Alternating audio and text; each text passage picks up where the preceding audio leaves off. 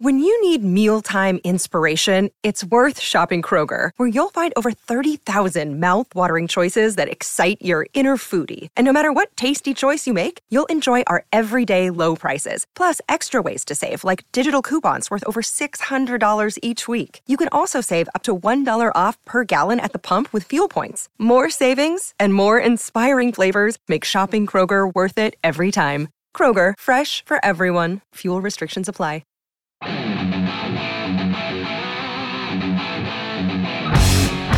Hello and welcome to the Pirates Fan Forum here on DK Pittsburgh Sports Podcast Network. I'm your host Gary Morgan, and uh, with me, as always, is my good friend Jim Stamm. How you doing, brother?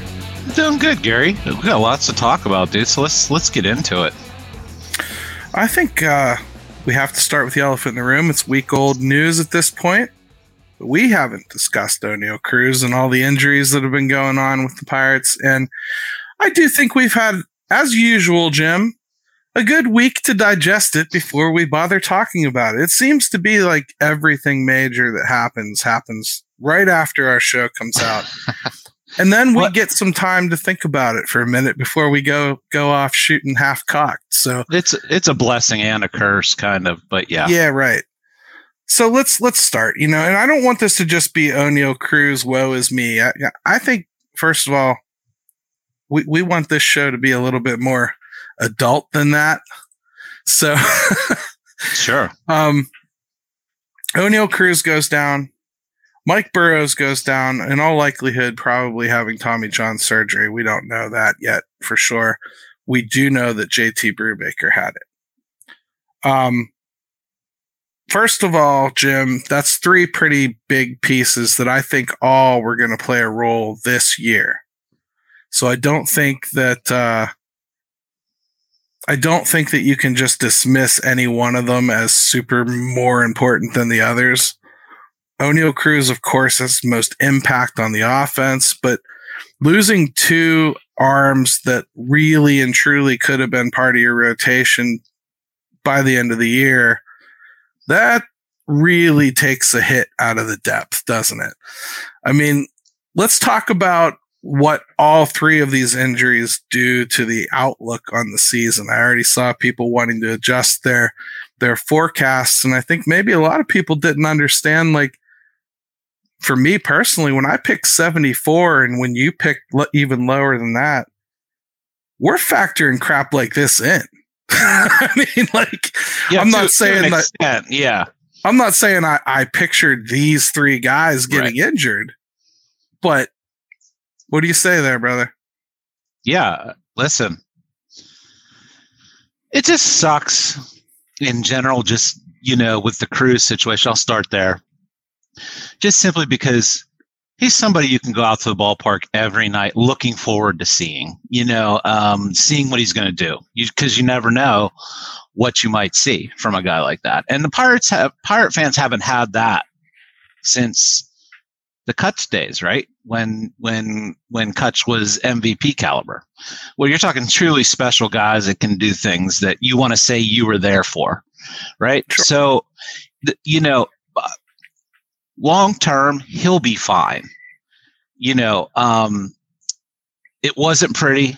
He'll come back. He'll be fine. And by the way, the guy knows how to slide. Can we please just stop with the teach him how to slide? He knows. It was a weird play. He got caught in an awkward situation. If you have you has anyone ever watched him steal a base? He knows what he's doing. It was just a strange play.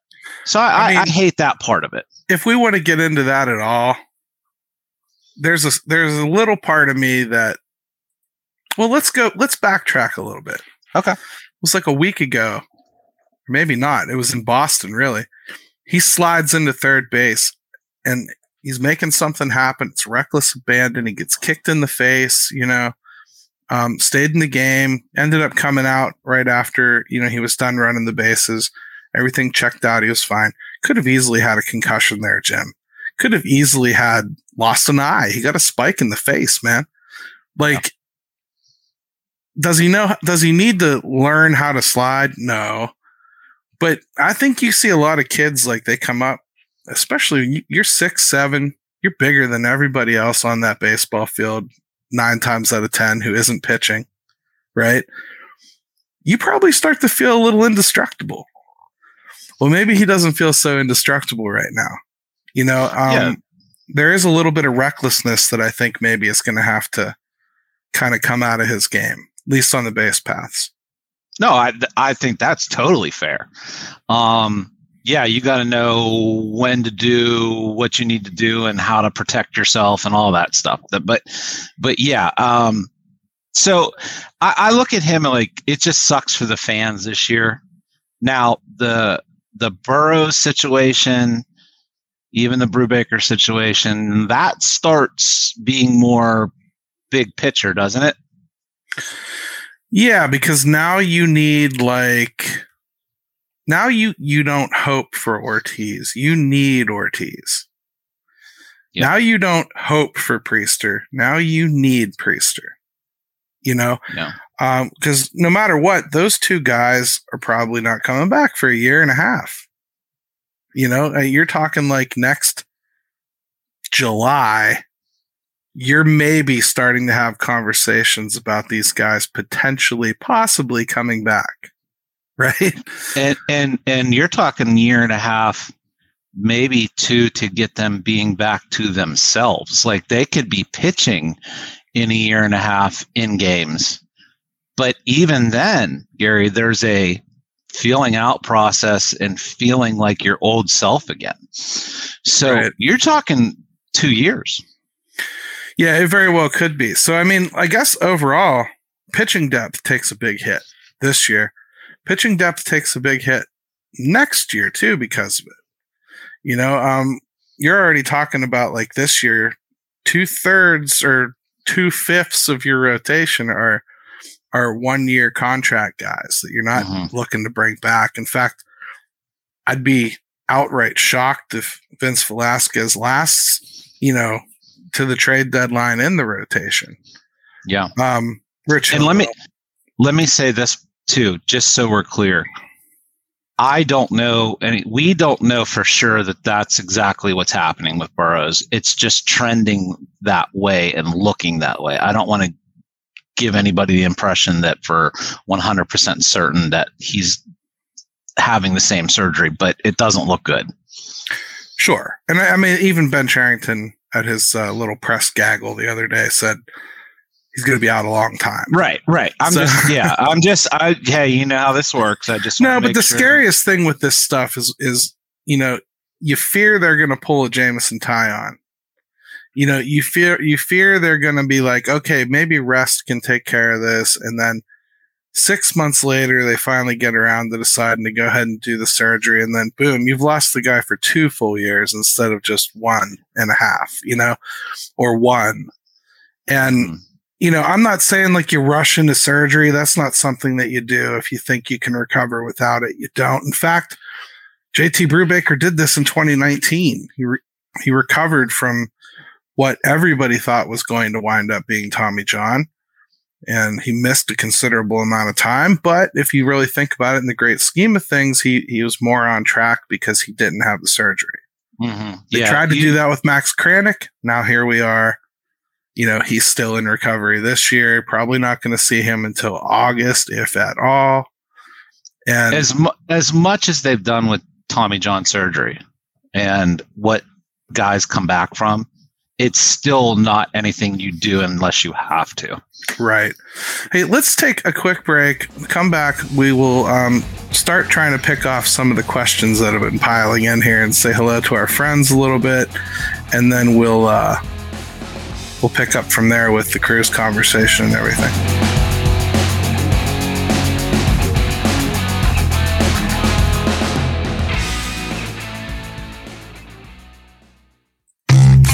DK Pittsburgh Sports, we take pride in coverage that connects our city's fans to their favorite teams. Now, that connection's stronger than ever. Introducing our all new state of the art app. Find expert inside reporting and original podcasts. Check live box scores. Track the latest stats. Chat it up with our community of thousands of fans, all in one place. The new app from DK Pittsburgh Sports. Coverage that connects.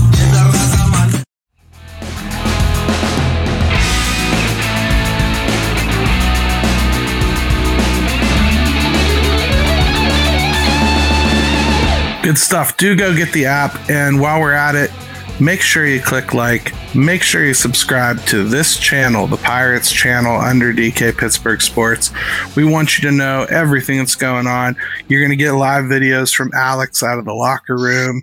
You're going to get live snippets from the coach. You're going to get all kinds of, uh, you're going to get the Pirates pod to be named later. will be on here. It's, it's just really cool. Helps us out a lot. Make sure you do so. Um, let's get into a few of our comments here because a lot of people are talking. Dave wants to make sure we know that Cruz had injuries in the minor leagues as well. That is true. He did. Um, I don't think any of them were hiding related, if you will. so I'm not I'm not too concerned about the injuries he had in, in the minor leagues. Those were more um, kind of just happenstance, I would say. Uh, let's see what else we got here. John Gorman says we'll get back to that one. I don't want to talk about the coach quite yet. Injuries are part of the season after all, just not these big of names. Yeah, right. Um, Pittsburgh sports all the time is dead on here. It's weird to have that many big names go down like that all at once. And I think for a team that, let's face it, Jim, they were only going to be so good if everything went right. right. To have so to have some things like immediately off the bat go that wrong, that's not great. And I see some people like Dave actually brought it up too here somewhere.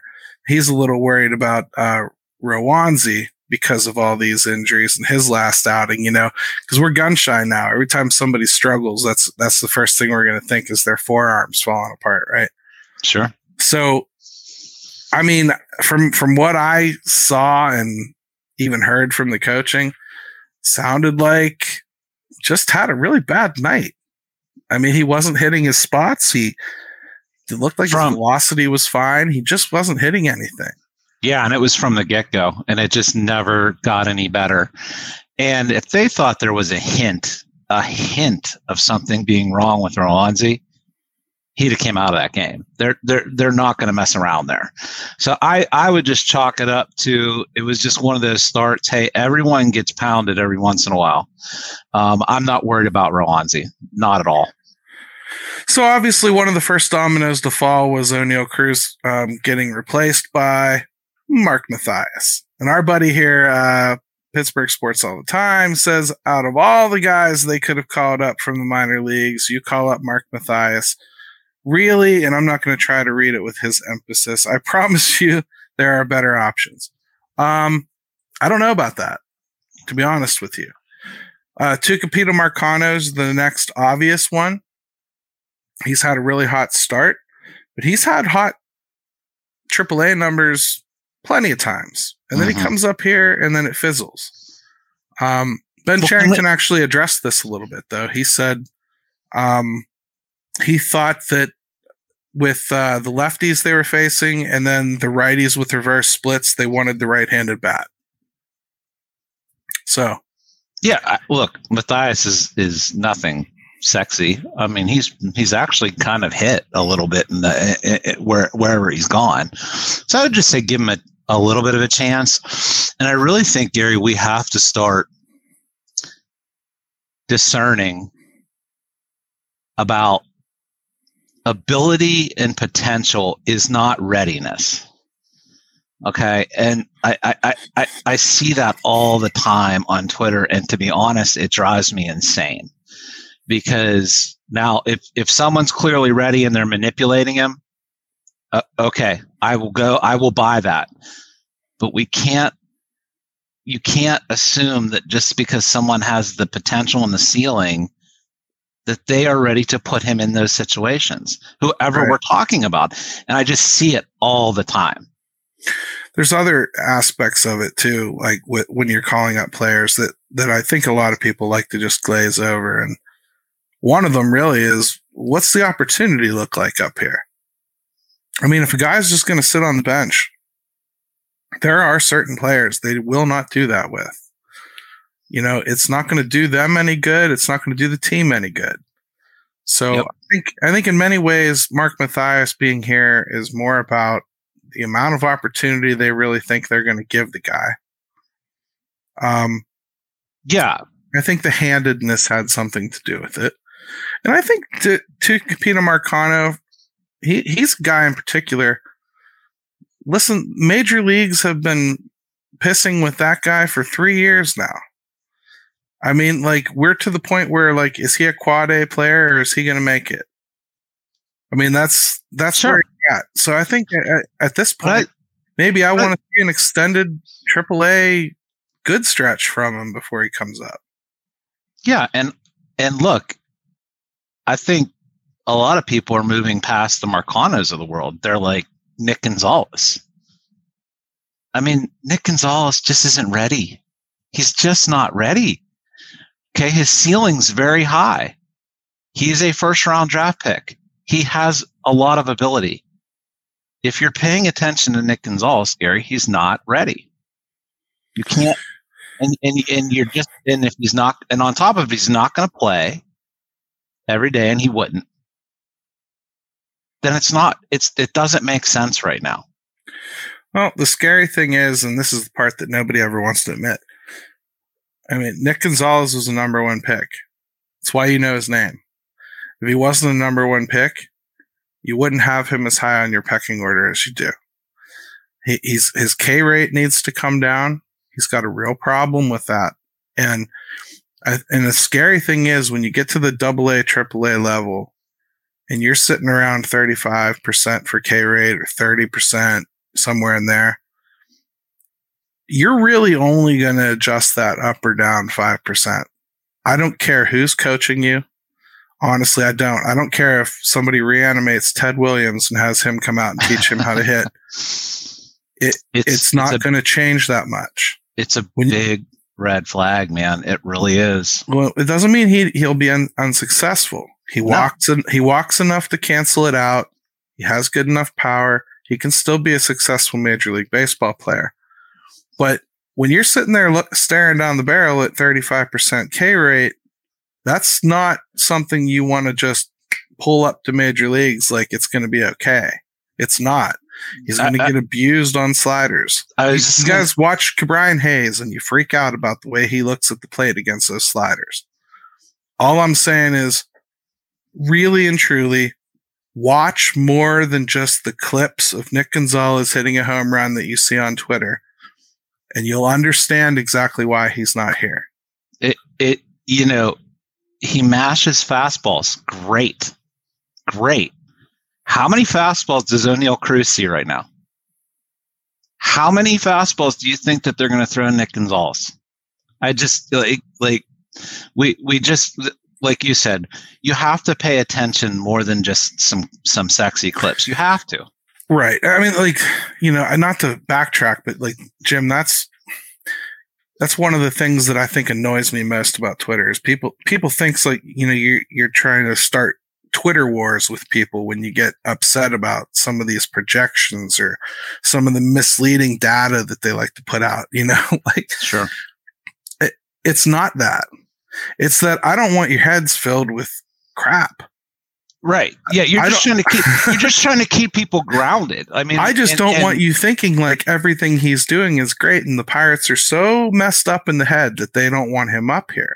or somehow that you don't like Nick Gonzalez. I happen to like Nick Gonzalez, but but we're not doing what we set out to do. If we just jump on board and go, "Hey, everything's great. Yep, he should be here." I mean that that that's not how that's not how we're going to do it.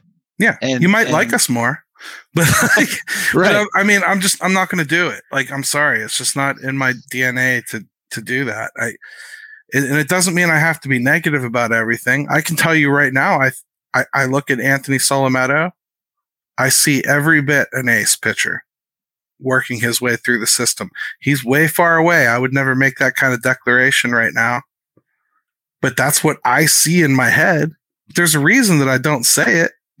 like, because I want to, I need to see it progress. Right.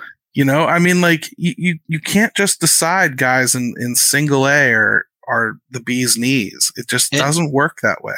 And you can't make a decision on based on who you bring up based on who sucks it for the pirates right now. They're they're they're separate they're separate entities. They are not making any decisions. I don't know how many times i can say that.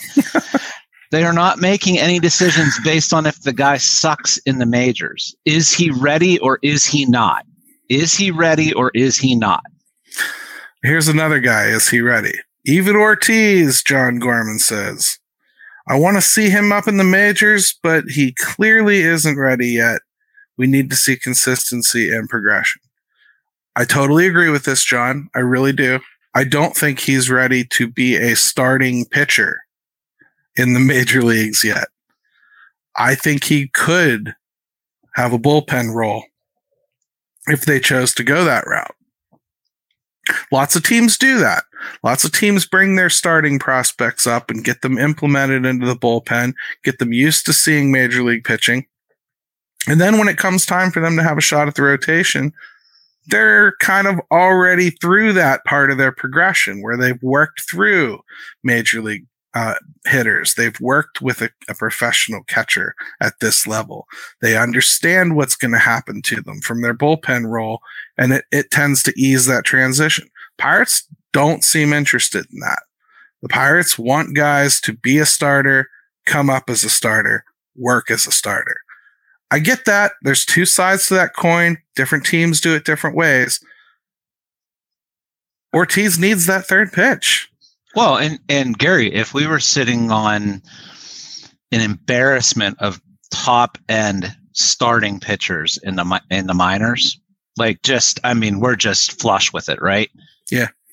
You might change your mind on Ortiz.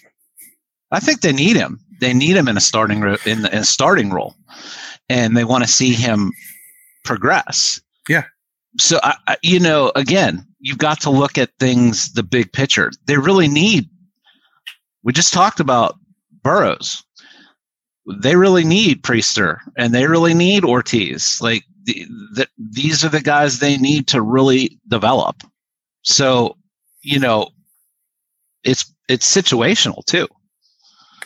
It is, and and I think the other thing, the, the reason that I kind of like sighed at the beginning when we were talking about Ortiz, because these injuries to Brubaker and Burrows, like we we said at the outset, well now you have to have Ortiz.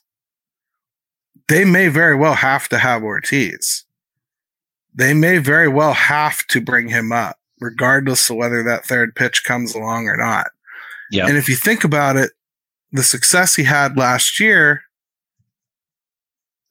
it's possible he could have a little bit more of that right now as is. I'm not discounting that. I just think the long term, if he doesn't develop that third pitch, he's not going to stick. That's all. That doesn't mean that he might not be the best option to call up this year. It may very well work out that way. I'd prefer it not. but Yeah. you're not going to live with Velasquez in the rotation all season long. Um, if you've got Ortiz down there killing AAA lineups, and if nothing else, you need to get him up here to teach him that that third pitch is important because Yeah. he may not learn it at AAA. No, it, there's still a case to be made to bring him up at some point. But, you know, he had a little bit of a mental meltdown the other day in a AAA start. Um, so there's some there's some learning that needs to go on there still. I, I'm not opposed to bringing him up at some point, but let's be honest. This season, we want them to compete. We want them to be better. But it's not going to change how they do things and and how they viewed this season. It, it's just not. Well, not at this juncture anyway. Like if they overachieve, Jim, and they're in some kind of a perceived race for something, let's say they're six games off of a wild card or something come come July. I think you'll I think you'll see them do some things, if you know what I mean. Mm-hmm. Um if for nothing else, just to build some credibility. But it is what it is. I, I just think Ortiz is a guy that, in particular, they might have to turn their nose up and kind of plug their nose a little bit and say, okay, this guy is in AAA. He's not seeing the need for that third pitch because nobody's challenging his two main offerings. Let's bring him up and show him why he needs it. It may be that, it may be out of necessity, but either way, the kid's worked himself into first call up status by default at this oh, point. 100%. 100%. Yeah. Osvaldo Bido is another guy they have in AAA that nobody ever talks about. Looked good in spring, saw a couple outings from him. I thought he looked good. Uh, he has one of the few guys that has a full season of AAA under his belt. So you could see him get a shot too at some point, I would imagine. And uh, aside from that, you're looking at like Nicholas, really. It to- it it reminds you too. Like, I think I think most fans are aware of this, but like when you're trying to do it this way, it's a precarious situation. You know, like it, it only takes a few things to go wrong with arms and things get dicey pretty quick. Um, and I mean in this year and the next few years. So let's let's let's hope let's hope we're not having any more elbow discussions for a long time, Gary. A long time. Very true, my friend. Now I will say, you know, on the positive side of things, we've seen, you know, I think Oviedo has started to to show good here a little bit. Um, yeah, love his stuff. We've loved his stuff all along. We also watched him walk a con- conga line of five straight batters once at, at the ballpark. And I'll tell you what, you never sucked down a mango faster than that, my friend. I mean, we got an up we got an up close personal look at when Oviedo is uh, is not throwing strikes. Let's just yeah. let's just leave it at that. Chris was like, "You guys want us want me to go get a beer?" We're like, "No, we'll go get it." it's like but but you know what he looked so good the other night like like a lot of bad has happened and we've kind of focused on that but like oviedo you know it kind of scares me that he wasn't like an in for the rotation at the beginning of the year. Like something had to happen for that to be a a solidified thing. Yeah you know, i'm like i would have had him in it. And, and so I, it's it, you know look he could still fall apart and whatever. But I, I like his stuff gary. I, I do. I i would have had a minute too but you know i understand you want to keep your promise. It's almost like the recruiting trail in college football. Okay? If you promise a guy he's going to get a shot you got to give him a shot because all the other recruits are watching. Hey you get that big transfer in there. Uh-huh. That Kedon Slovis. Yeah, he gonna play, and you're playing him because yep. you won't get Jerkovic maybe next time. You know, right. like so. Th- exactly. There's some so of I, that. I think there's a little bit of that involved. Okay. For uh, there's that, and I and I do believe there is a little bit of a growing reputation with Oscar Marin.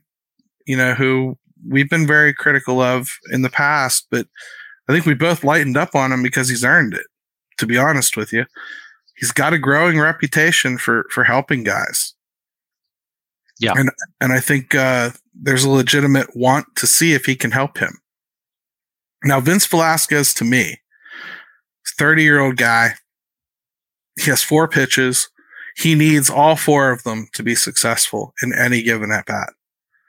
When you have a starting pitcher like that, you you're only going to be good for nine outs you know, he's a one guy through the order, one one trip through the order type guy. That's not a starter. He's a bullpen arm. He's always been a bullpen arm. That's where he'll belong. I think the plan was probably to start out with Oviedo and have the whole thing shift, you know? Mm-hmm. Maybe almost plan on him being Vince's backup, if you will, and then eventually let it flip flop you know? Sure. Like, oh, if it's okay for Johan, it's okay for you, Vince, right? And then just eventually he just takes it over. I think that was probably the plan coming in, and the JT Brubaker injury ruined that. It, it, it, certainly could have been. I will say, when I watch Velasquez, I've never seen a guy miss the glove more than he does uh, constantly. you know, and I, I haven't watched him before this year, so I don't know. But when you can't hit your spots even remotely consistently, like you said, you can get away with that maybe through a lineup one time. Yeah.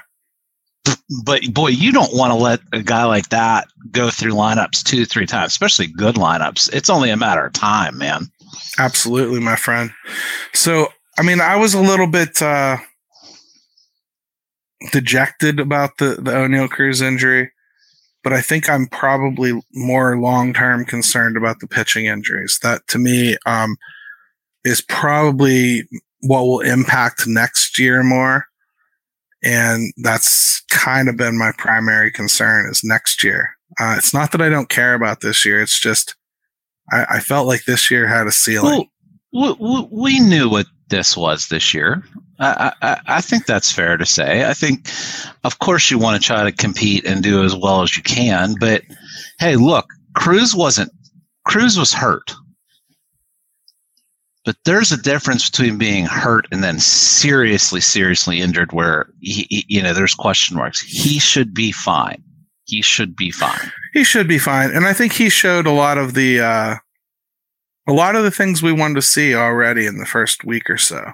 You know, a little more patient at the plate, taking a, a little bit of a better approach. Um, I think it's probably sacrificed some of his power, to be honest. He, not that he can't hit it out opposite field just by flicking his wrist, but he's definitely not hunting home runs early on. He was hunting a good at bat. So you can say if that's good or bad, uh, you know, on your own. But I, I do think that he he worked on the things they wanted him to work on. I felt yeah. like he matured a little bit over the winter. I'd well, also you, say he he's a guy that I'm not worried about him coming back and losing everything he learned. No, Pitching, I am.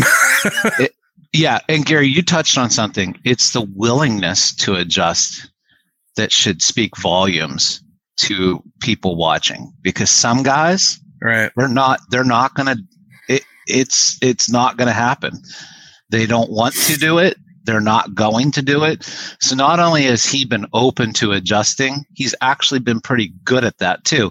And then things can circle back around to, you know, having more of your well-rounded game, but he's doing what he, he was taking what teams were giving him. I right. think it was hugely encouraging, hugely encouraging. Here's another comment from Randy about Velasquez. Threw some really good movement pitches, but didn't hold up. We didn't hold up because he doesn't know where they're going, Randy. And that's yeah, he's truth. he's got movement. He's got movement. Yeah, great. Uh, that and that's fine.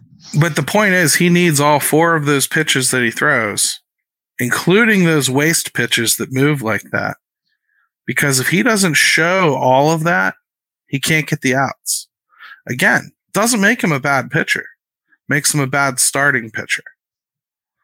That that's all there is to it. And and again, I don't do a lot of hating on players. I don't. I think I think you don't you don't have a career as as lengthy as Vince Velasquez and suck. you know what I mean? Uh, mm-hmm. you you have a, a career that long because you can get outs. It's just we're trying to use him in a, in a place where we probably shouldn't be trying to use him. Well, I, yeah, I mean, like you can you can be frustrated, but they're asking him to do this. It's like batting Yoshi cleanup. I mean, like, you know, like he, he, he, they're asking, they're telling him that that's what he's going to do. Like, you can get mad at the player, but you're not in the position to succeed either. So, you know. Jim, we're going to talk more about players here, but we have some other important business to take care of. We do.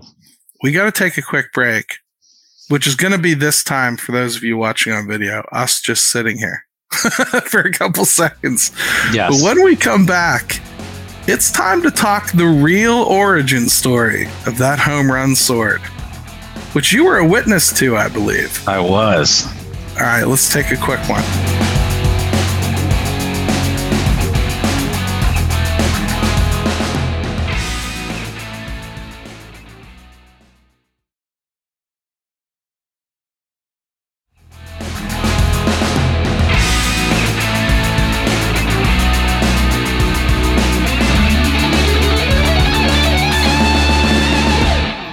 Right, and we're back to the Pirates Fan Forum here on DK Pittsburgh Sports Podcast Network. Again, if you haven't already done so, smash that like, subscribe, do all that stuff for us, please. Um, now, we are fortunate enough to have made friends with the Pirate Queen Banshee um, last year sometime, right? I mean, like, Yeah. and uh, she and her husband are very cool people. They they go to the games, they hang out down the left field line, you know, wave the flag, full pirate regalia. I mean, The camera loves them. yeah, the camera's on them all the time. And, you know, there's been some mischaracterizations of how this home run sword came to be. So I asked Pirate Queen to go ahead and record a quick, and I, I said quick. She didn't take it as quick. so, Maybe, hey, maybe it was that was quick to her, Gary. It's all relative. but it's a good story. I'm going to play it for you now. Sit back and listen to it. There's some pretty pictures of the sword that are going to come up too. When it's over, Jim and I will jump right back into the chat and we'll start talking again. Okay, so like we were saying, I'm Pirate Queen Banshee, And I'm Scribner. and uh, we go to Pirates games dressed as pirates. Uh, we sit in section 32 along the third base line. Um, we are a couple. We are a, a married couple. We are, it's just us. We are not affiliated with any other groups. We are a crew of two. We are a crew of two, and that be us. So, the origin of the home run sword. I was supposed to work the day before the home opener. I knew that sometimes special events happen the day before home openers, so I wanted to see if I can get uh, my shift switched so that I could. And Terry's not going to hear this, but shout out to Terry for switching shifts with me. You're a rock star none of this would have been possible without you. Um, so after that, I found uh, Gary actually had post uh, tweeted about Allegheny Brewery, and I went onto Allegheny Brewery's Twitter page, and that's how I found out about Keller beer, and that Keller was going to be there to help promote it. So of course, um, now we're going to go.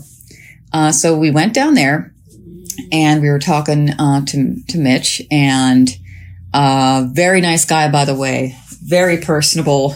Uh, Boy, I'll tell you what, you spent five minutes with him and you'd think you knew him for all your life. Yeah. Or, well, all of his life. I'm Yeah. How many years older than him? Yeah. So all of his life. um, very friendly guy. Can't sing his praises enough. And at one point, uh, you know, he was saying like, "Oh yeah, we know who you guys are. You guys, you know, wave the flag down by, you know, the third base line." And you know, and I couldn't. I, my brain kind of malfunctioned when he said that. And I was like, and I said something like, "No," and he was like, "Yeah." He's like, "We know you. We we we love you. We know who you are." And I almost and uh, Scrivener had to stop me from running out of the building. Um, so then later on, I go back up to him and I go, I ask him, "Are you a man of culture?" And he said, "I'd like to think so." And I s- and I go, "Oh well." Do you like Legos? He said, I love Legos. So I showed him the, the little, this, uh, Lego pirate ship we made and he, really liked that. And he said, so you guys, since you guys dress as pirates, um, do you know where I could, you know, I could get a sword? And of course we do. So we were telling him about, uh, online stores, Pittsburgh Ren Fair, the Pennsylvania Ren Fair. And in fairness, this is whenever I step back in and I hear Banshee go, what, like a real sword? and he says, well, I don't want to cut Oneil's neck celebrating a home run. So, y- you know, like not a real sword. was like, okay, well, I said, you know what? You know, you can just have his sword. And I gestured to, to Scribner. And you could see the wheels kind of turn in Keller's head and he didn't say anything. I said, you know what? Think about it. Uh, um, you know, we'll get back to you. So later on, I tweeted, I took pictures of the cutlass and I tweeted at him and I said, here's the cutlass we, or sword we were talking about. Um, it's 10 years old. It has, in quotes, authentic battle damage, end quotes, meaning it's, it's 10 years old. It's been, it's been through some fun times. So it's seen some, it's seen some wear and tear. Um, speaking of wear and tear, Yeah, so um, you know we're we're getting ready to take the pictures of the sword, and I noticed like a crack in the foam, so we wrapped it in silver electrical tape. they also it with liquid nails too. Yes, I packed the crack with liquid nails before I wrapped it. So and you did a really good job because you can't even tell. That's great. Um, so I sent that to, I tweeted at him. He got back to me in my DMs and said, yo, that cutlass is awesome. And I said, I'm like, if you want it, it's yours. Um, we have to get a new one anyway. Um, you know, I would rather it go to you guys than anywhere else. Um, let us know what we can do on our end to get it to you. So we didn't hear back and, you know, it, it's home opener, lots going on. So I said, you know what? Let's take the sword with us and see what happens. Uh, and like, the, like this whole story is bit, is a lot of kismet, a bit. Yeah. You know, the, it's not so much the wheels of fate turning so Yeah. much as it is the gears of fate meshing. Yeah. So we bring the sword with us at the very end of the game. It's since it's crowded, you know, Scrivener and I are standing down, you know, in our section along the third base line. And we're just waiting for everyone to, to clear out. And, you know, and, uh, Josh from Bridge to October came down with his family and Jim and Chris and Ben came down and, and it was, we were, you know, just talking, having a good time. Um, Ben, uh, Josh left. Sorry, Josh. Josh ended up leaving. He had to go. He was he was summoned, and uh, we got Bed Bednar was down there signing autographs. We got Bednar to sign our flag, and uh, we were actually getting ready to leave with Jim and Chris and and and Ben to go eat when I hear my husband yell, Now, I don't have a very loud voice, as you've probably already noticed, but when I was, I was shouting because I saw Mitch crossing the field, I said, Mitch! In my loudest voice. Hey, Mitch. And of course, Mitch is walking across the field with takeout containers and he looks up and goes, Hey, you guys. And he comes running over and he comes, you know, running over to us and Scrivener goes, we got your sword.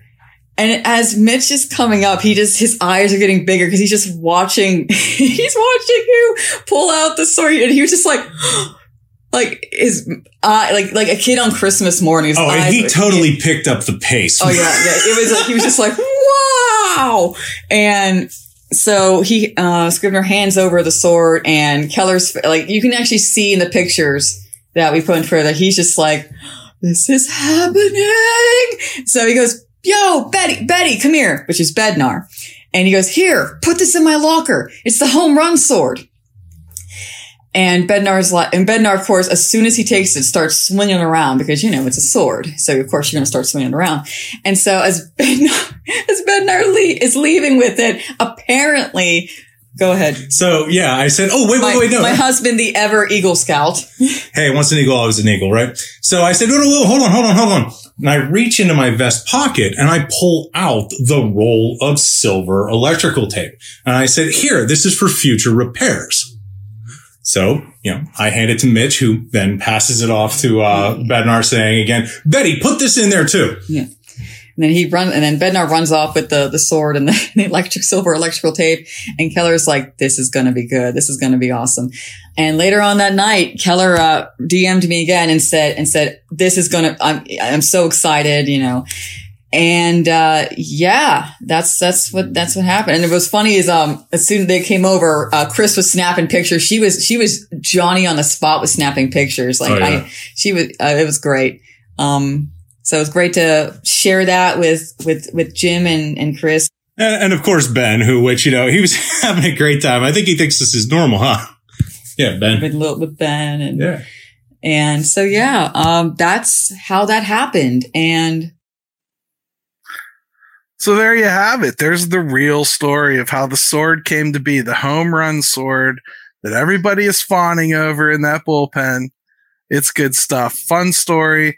Had to be told by her. Couldn't couldn't do this myself, and uh, she couldn't make it because she has a job and had to work tonight. So wanted to make sure it got out there and the record was set straight. Yeah, dude, it was just it was a cool story. It was cool to be there and just see it kind of unfold. Um, Bednar was there signing autographs for a long line of people anyway. And why why I say that is is because he spent a lot of time doing that. So like, you know, shouldn't surprise you, David Bednar, Pittsburgh guy, but he was there doing that. Of course, he jumped right on the sword and basically took it away. And um, yeah, so it was kind of super orga- super organic how it happened, and it was really cool to see. So, and now it's a thing, man. Now it's a thing. Now it is a thing, and I'll tell you what, man. Did Ji-Man Choi have some skills? With that sword. He looked like he'd handled one before. Yeah, it's not his first sword fight rodeo. I, I don't. Yeah, I must, don't know. It must not be. So let's knock out a couple more questions here. Uh, let's see. Justin, he's new to the show. Bring up Marcano and fire Mathias into the sun. Uh, boy, it's early for that. Um, I mean, the bring up Mar- Marcano thing I can get behind, but I don't know if Mark Mathias has done anything good or bad enough to be fired anywhere, really. So I'll back off on that for right now. Seems a little extreme to me. Yeah, you know, he's better than a lot of the guys that they've they've trotted out there in the past. I think. Now, here's a guy that we have to talk about, Jim. Jack Suwinski. Uh huh. Finally got the home run stroke working a little bit here the other day, and he has been making better contact. He is walking more this year. Um, what do you think overall? I know he's taken a lot of heat. A lot of people are putting him in a direct competition with Travis Swaggerty. I'm not 100% sure that's how the Pirates see it. But if if Ben Cherington's to be believed and, and Travis Swaggerty being in AAA is really about playing time and opportunity and not rotting on the bench, Jack Jack Suwinski would probably be his main competition, right? Yeah. So what do you think so far? I know you had an opportunity to pick his brain a little bit too. Yeah, yeah, I got to I got to uh, talk to him for uh, a short span um, at an autograph signing session. So um, everybody else is just wanting pictures and autographs, and I'm up there talking to him about his stamp.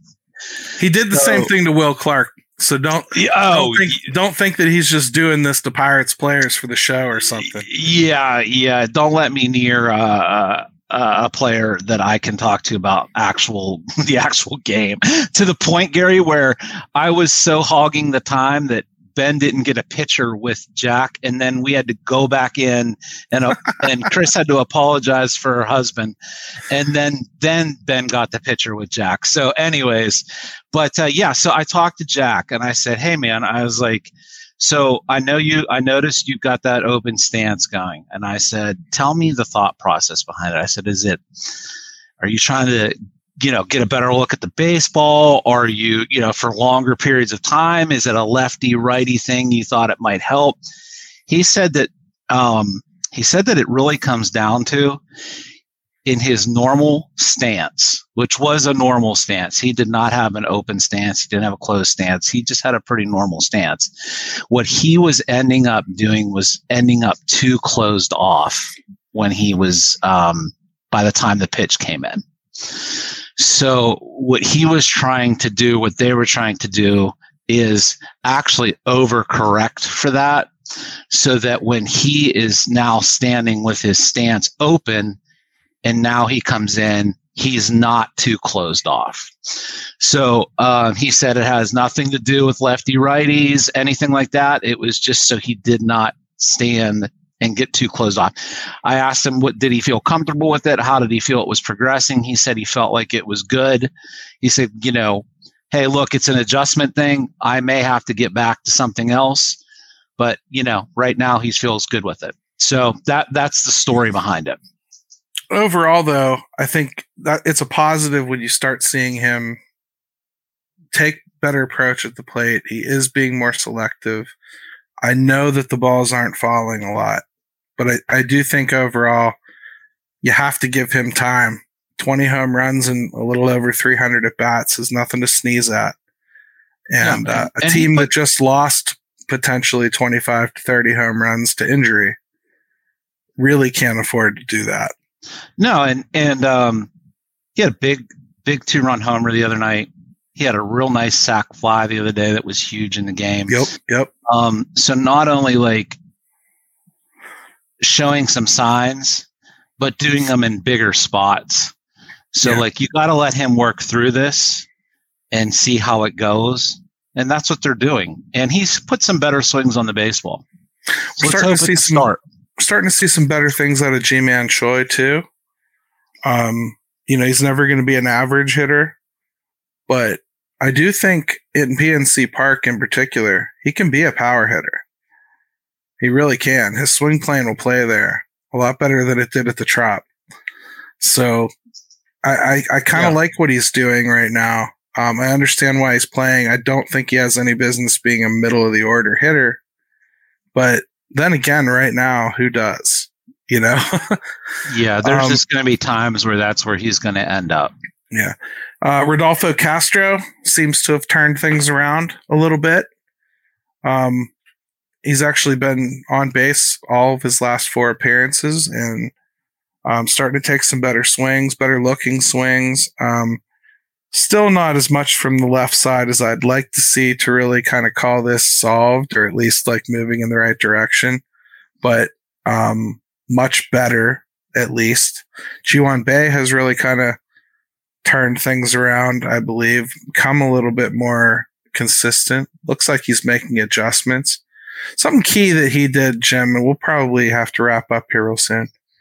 But something real key that I liked from him the other day was when he hit that walk-off home run. That wasn't just like, ah, I hit a home run. He was 0 for 4 going into that at bat and needed to make an adjustment to make sure that he made contact. There were two people on. He knew he needed to get at least those runners advanced. He didn't want to to strike out. He wanted to make sure he put the ball in play. And he dropped his leg kick just to make sure he made contact, end up walloping that ball. So maybe that's something he can kind of take moving forward. Maybe he doesn't need that leg kick. You know, I think a lot of Korean players come over with that leg kick, and a lot of them wind up realizing you can't catch up to an American fastball. Yeah, it's it's basically taught throughout over there. Um, Yeah. yeah, adjustments. Right there's that word again. And he had four awful at bats. He even mentioned it, I think, in the post game how he he didn't he he hadn't played well. Or yeah, he, he it's something to that effect. He knew. And so to be able to deliver in that situation, and Gary, I think he might have gotten down in that count like one one and two and hung around long enough to finally get a pitch he could do something with. And, you know, I mean, hey, you got to love it. It, wa it was an awesome moment, too. Right. Uh, let's see. Justin. He's a new Bucko fan. Um, God bless you, sir. and uh, he was curious why did the Bucs let Vogelbach go? Um, they traded him for Colin Holderman. Uh, pitching, pitching, pitching is really is really the key there. Uh, Colin Holderman profiled as back of the uh, bullpen guy. Um, he's young, controllable for five years, six years, I believe, actually, when they picked him up. Big arm.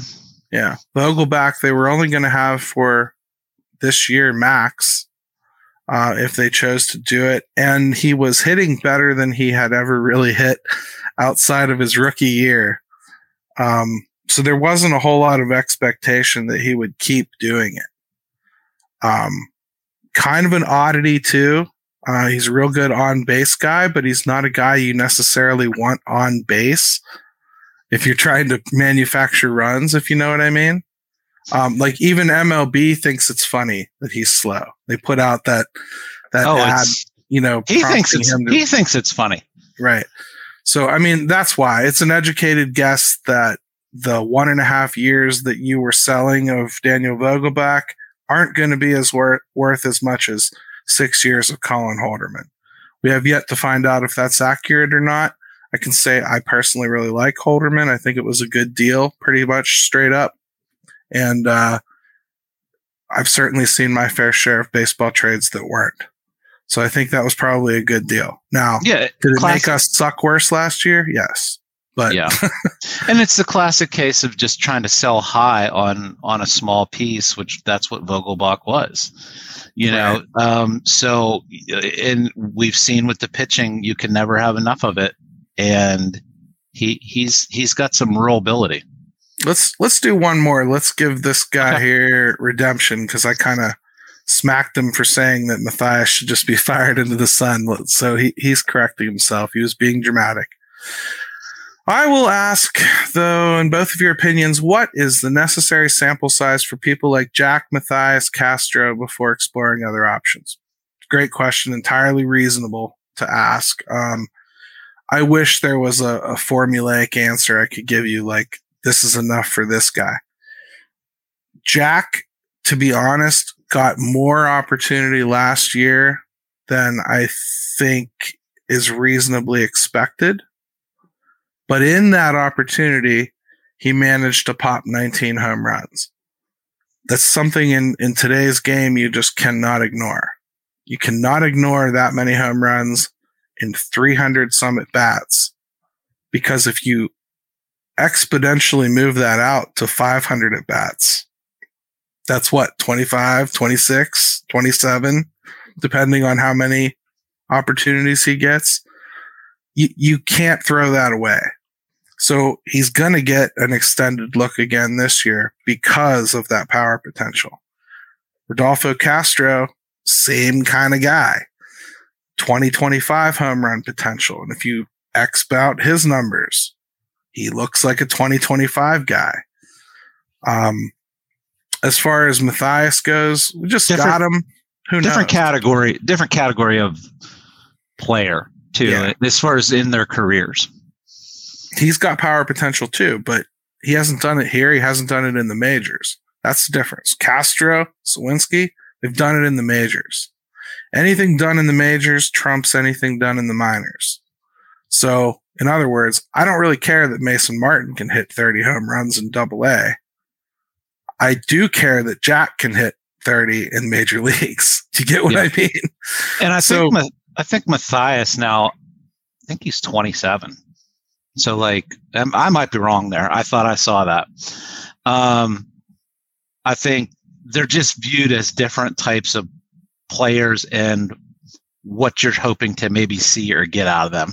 I don't think Yeah. they're expecting a Mathias to be anybody that takes a, a starting job by the reins and never lets it go. he's a guy like um well he's he's a very much so utility guy Yeah, that and that's what you're hoping to get out of him. but your top end hope for him is that he's josh harrison Right. your top Actually, end Gary, hope, he's 28. sure but your top end hope for castro is that he's bobby bonilla you get what i mean? Like there's the difference. It's one can actually do something at a top end high level major league baseball would consider you a star. One can maybe top out at okay you you maybe earn an all-star appearance once but you're probably just really an also ran. That's the difference. Yeah. Yeah, he'll be 29 in August, actually. So totally different, totally different on the priority list, um, Right. both for him professionally and how the Pirates would view him. right and so this has been great loved everybody's participation this week sorry we didn't get to more of them but i had some kind of pre-planned stuff we had to work in there uh, wanted to make sure that the queen's message got out there and jim anything else you got to add this week brother or are we just looking forward to st louis and hoping that we can take some from them Yeah, you know, my sister lives in St. Louis. She always beats me up about the Cardinals as if it's not bad enough with the Cardinals. So let's hope for a decent series. Hopefully they can compete, and uh, let's let's let's calm let's calm it on the bad vibes. Uh, no more injuries, man. Let's just you know, come on. yeah let's hope no more injuries i will say you know going into st louis they can hit they haven't pitched so far. If you look at who they played to open the season that might not be true. Yeah. so we'll see what happens. Um, Hey, thanks for everybody for the comments, and we'll get to more of them next week. yeah for sure we will. Um, so hey for the audio ben take it away.